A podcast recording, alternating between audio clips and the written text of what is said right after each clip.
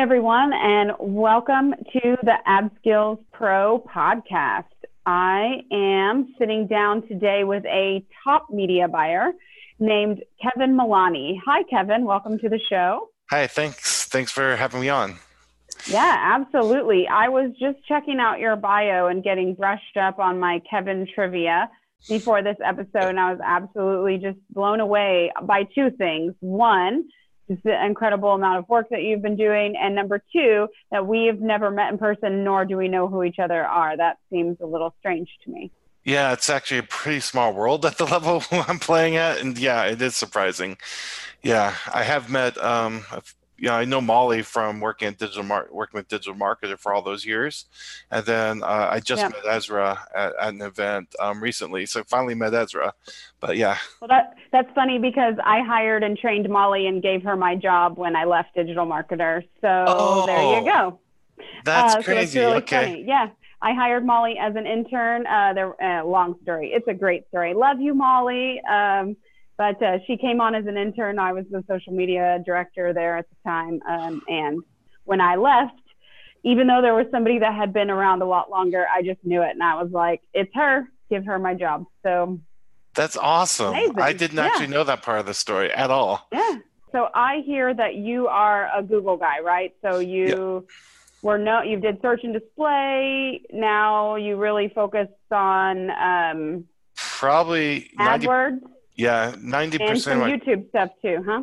Yeah, totally. Um, started off search display, like you said, um, and then uh, in about two years ago, we got YouTube going really, really well, and now it's just like everybody's coming to us for YouTube, which in a way is a little frustrating because I'm like, I'm actually really good at these other things too. Why you only?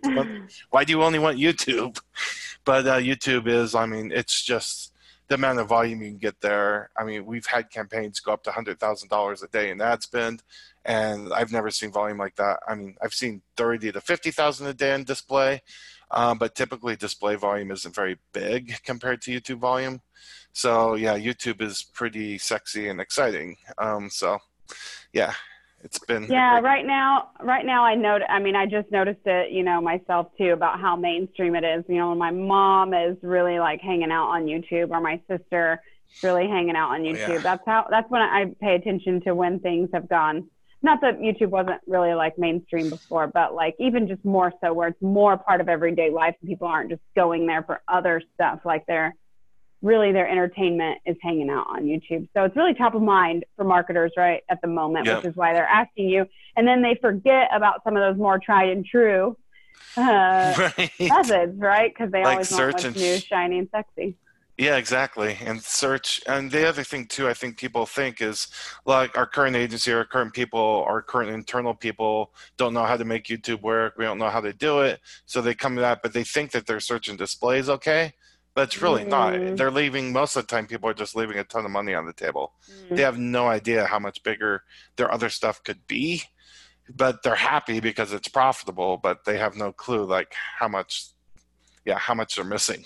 So I jumped ahead about some stuff, um, but I have to ask one more question before we go backwards, and that yeah. is so you never got on the the Facebook, the the Instagram, oh, social media bandwagon was, for advertising. I was super early in that. Um, when my first job was with uh, CatholicMatch.com, it's an online dating site, and we were on we were advertising on Facebook when it first came out. So I was out from the very beginning, and uh, as things got busier, so I ran. I've run a few million dollars on Facebook, but as things got busier and busier for me, I started picking up more clients. I didn't. So my thing is, I prefer to be doing the work, and I prefer mm-hmm. to be like really kind of doing it all myself. And I didn't want to be hiring people or managing people. So you know, with Facebook to scale Facebook, I'd have to, you know, end up hiring a bunch of people and training a bunch of people to make more money. And in Google, I could just figure out how to automate things, use scripts, and use machine learning, and I could I could scale like to where I'm I'm running like two and a half to three million dollars a month in ad spend, you know, without having to like have a bunch of people hired. And so that's kind of for me was a big thing just to figure out. So I went on. I was originally when I first started paid traffic 14 years ago. I was like, hey, I'm just I'm the paid traffic guy, all paid traffic. but as you get more and more clients and stuff, you realize like you really have to niche down into something. So I just like stayed hyper focused on AdWords. Makes perfect sense. Makes perfect sense. So, okay, so you said a while ago when you got started, you were the paid traffic guy, like all paid traffic. But I'm curious, what was life about before you were oh, the yeah. paid traffic guy? Um, before then, I worked in New York City, a marketing think tank. I was doing, um, and before I should probably back up. Before that, I had actually been in engineering school and dropped out to move to New York City. Um, so I was, I, I kind of an engineering background, but I didn't want to work in a lab and be I didn't want to live that life. So once I realized that, I was like, ah. So I went to New York City, um, and uh, and the, it was actually the director of a play I was in said he'd sublet his Upper West Side apartment to me, and it was a rent controlled apartment. So I was like, sweet. so I jumped on that. Um, I was at Fortune magazine for on a contract for nine months, and then my next job there through a temp agency was a marketing think tank called Zoetics, and they had Fortune 100 clients. The gentleman who owned the small boutique agency was was a direct response veteran. He he like was the guy behind Gevalia Cafe and Columbia mm. Record Clubs. You know, remember the one cent mm, thing? Mm, of course, absolutely. Part of that AT and T Universal Card. Like he worked on all these major, huge direct response things, and so I I learned direct response marketing things like that from kind of being their assistant. And so I spent nine years kind of at the knee of these people. and learning a ton about marketing and then thinking gosh someday i'd like to have an agency myself. And but i had no idea what in or what to do because i hadn't run across digital marketing yet. And i got the job at catholic match because of that. It was actually because of the combination of both the programming my ability to actually program because every they, they need help on that side of their business and in the marketing. So and then once i found digital i was like oh my gosh i love this Mm. It sounds like the perfect match, uh, uh, both world marriage of both worlds. Yeah, uh, it from, really from is. both sides, yeah, for you. Yeah, technical and marketing, yeah.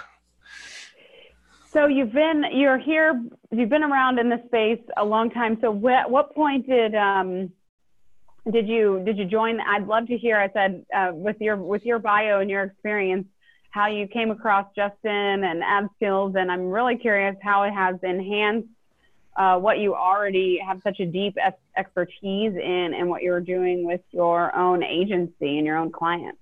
Okay, yeah. So with um, Justin, I I actually met him um, in a marketing party. I was in uh, one of the brains, the the those, think tanks. The think tanks, yeah. Yeah, Dave very Gonzalez. cool. So I was in that, and Justin was in that one, and he brought in all the big media buyers. So it was really, it was an amazing thing because to be in a room with a bunch of people that have more than a million dollars spend. I mean, I'd actually never met another person with as much spend as you know, with over a million dollars spend. So it was like, oh my gosh, these there's other people like me. This is great. Um, so that was really cool. And then um, I met John Belcher um, at a baby bathwater event. And so John and I really connected well. We got along great. And so he was the one that kind of got me into the ad skills community and stuff. And so that's been kind of good. We ended up, John uh, introduced us to someone within the ad skills community that we ended up uh, bringing on board. And uh, so I got a little protege now, which awesome. is awesome. Um, and then, uh, the thing for me is just maybe some some of the connections, business, things like that. But I I've shared a lot, uh, you know, in small mastermind groups like with John and and and Tom Breeze and some stuff. We've kind of like all kind of like connected socially and talked about YouTube and some of our strategies. So I guess there's some learning from some of the top media buyers that are within the ad skills community where mm-hmm. we can kind of like talk with each other. So that's been helpful. But yeah, I think outside of well, that, yeah, and not too much. I, have never taken any of the courses. I could probably write the courses. So, well, it sounds like uh, you trusted enough to hire a protege out of the community because yes. you know that sort of that the baseline of quality of the training that they're getting is there as well. So that that's good. And uh, yeah, I've yep. talked to a couple of different people who really feel like there's not an upper level mastermind where they can bounce ideas and chat with a couple of the guys like John and Justin or whatever. So it's really cool to have. I think that was David Klein that was kind of mentioning about that. So. Yeah, I know Mike Rhodes brought it up once too, and he was thinking about doing something about that. But it's true. Like there's, yeah, we kind of have. I have a couple people here and there that I'll just like have one-on-one conversations with, which are extremely helpful because like yeah the first thing is you you have ideas but you can bounce your ideas off of people but most people aren't going to understand what you're talking about and so mm-hmm. they're not mm-hmm. going to be able to reflect back with other ideas which enhance or improve it so yeah it's a really it's really hard to find those people that are able to understand what you're saying and actually add value back and forth yeah absolutely even sometimes when you're just talking to somebody that actually knows what you're talking about. It's, it's you end up coming up with the idea to solve the problem right. or whatever it is that you were thinking, but it's almost even that processing out loud with somebody who's not just going, wow, right? Like yep. going, yeah, tagging along with you. That's really awesome. I'm, i want to hear about some of the work that you do and um, like some of the maybe more interesting or more recent um, campaigns that you'd like to share that you know might be interesting for somebody listening that w- is is the type of client that has the capacity to work with oh, right. your agency you know okay cool i think um one thing like on the on the youtube side what we found uh, with youtube is that you know if you get the right video, then things can really take off for you. And so we're really like, it's all about in the very beginning, just testing videos to find one that's going to convert well. But once you have that, you can have a situation like we did with this. We had um, a, a dating info product that we were working on, and it, it it actually was a pretty amazing thing because we went from we had four videos to start with. One of two of them actually worked pretty well but one worked really well. And so we scaled from zero to $27000 a day in profitable spend in like a week. It was like okay. insane. That so is that insane yeah, and then there was like then there was like just cash flow issues because they had to wait for some time to get the money back from. so they're like, oh no, so we had to like scale back to ten thousand dollars a day. But like that was pretty awesome, and we've had um, a lot of times what ends up happening. We scaled so many clients above the 50k a day mark but usually it takes a while to find a video that's going to be able to do that for you but mm-hmm. as soon as that happens, it's like, oh my gosh. And then YouTube is also very challenging because a lot of what I found through trial and error that works is counterintuitive. And I always get in trouble with my Google reps because I don't follow Google best practices. But I'm like, they don't work as well as the way I'm doing it. So, like, what can they tell you? And so yeah. rogue, rogue, you are yeah, it's. I mean, I'm just all about like getting results. I don't, mm. and that's actually something about my whole history is I didn't really. I read the Perry Marshall book, the very first book out there on AdWords, and, and then I just started doing. Once I kind of got my feet wet, I just started experimenting on my own. So I'll just take ideas in from anywhere. I'll play with things, and then I'm in front of my computer, you know, 80 to 100 hours a week. So I'm basically living inside the machine, and I have a map of I kind of have a map inside my head. And so essentially if I do something, I have a really good idea of what will happen if that if I do it.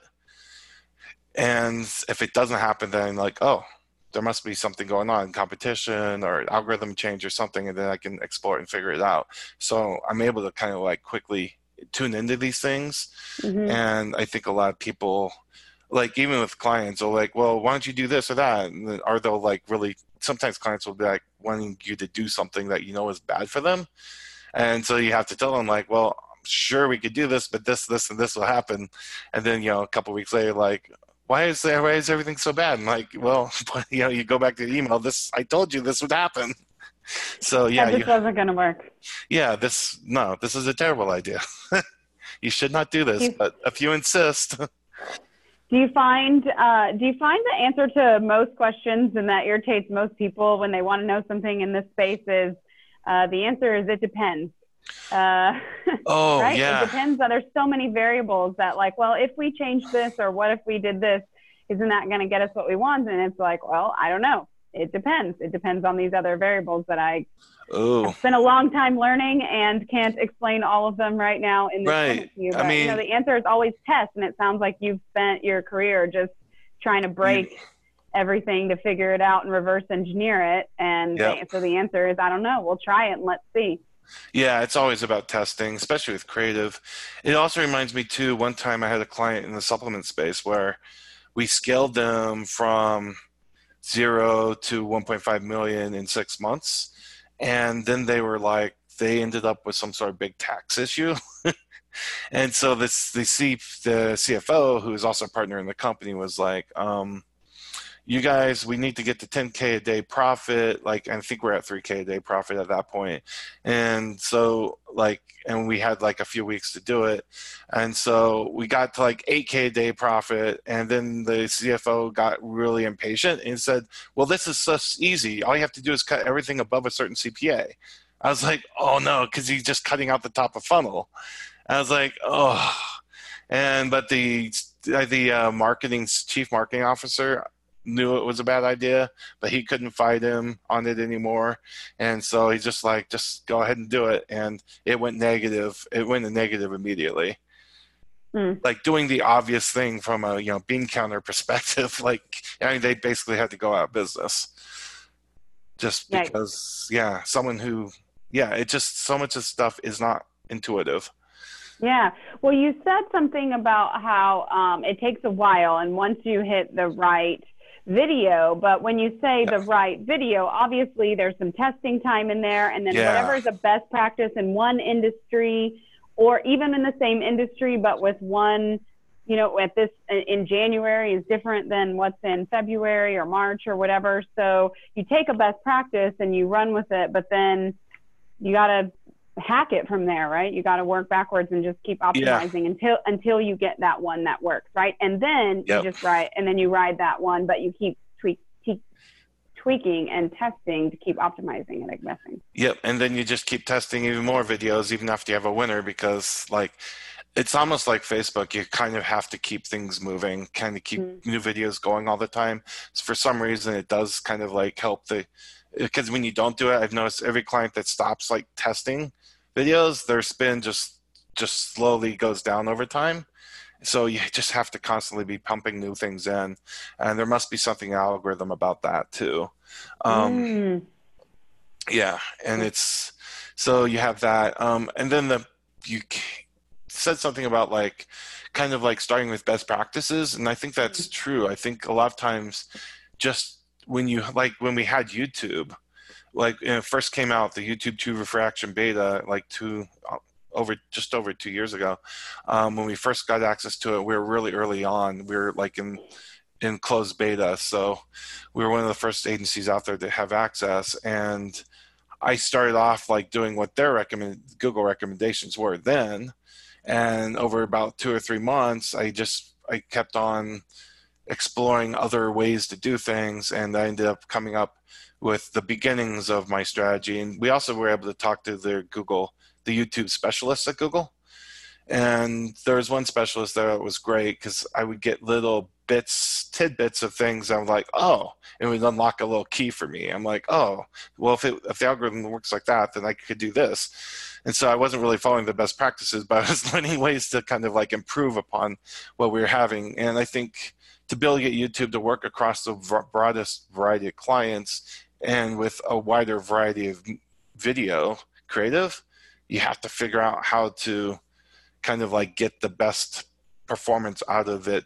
And even if it means not doing things the way google would have you do them Yeah, I was thinking about that after I asked the question because my interpretation or what I meant by that by best practices is I bet you have a baseline of things that you've discovered that's kind of your I do have and that.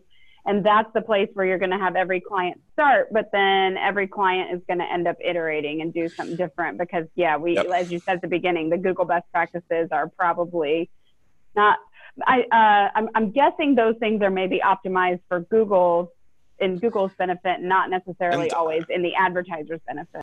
and i think a lot of what their approach i think their approach actually would work really well for big brand advertisers who kind of like want massive scale and spend and stuff but I think it's great if you if you can afford to lose a million dollars in the first three months. But like none of my clients can afford to lose money in the first three months. Mm-hmm. So I think um, because the machine learning, uh, the machine learning and the way they have it set up, they basically want to feed the machine a huge amount of data, and with enough data, the machine learning should be able to kind of like work. But you also are you know having to spend you know a ton of money to get the machine to learn and i found other better ways to do it that don't cost a whole bunch of money.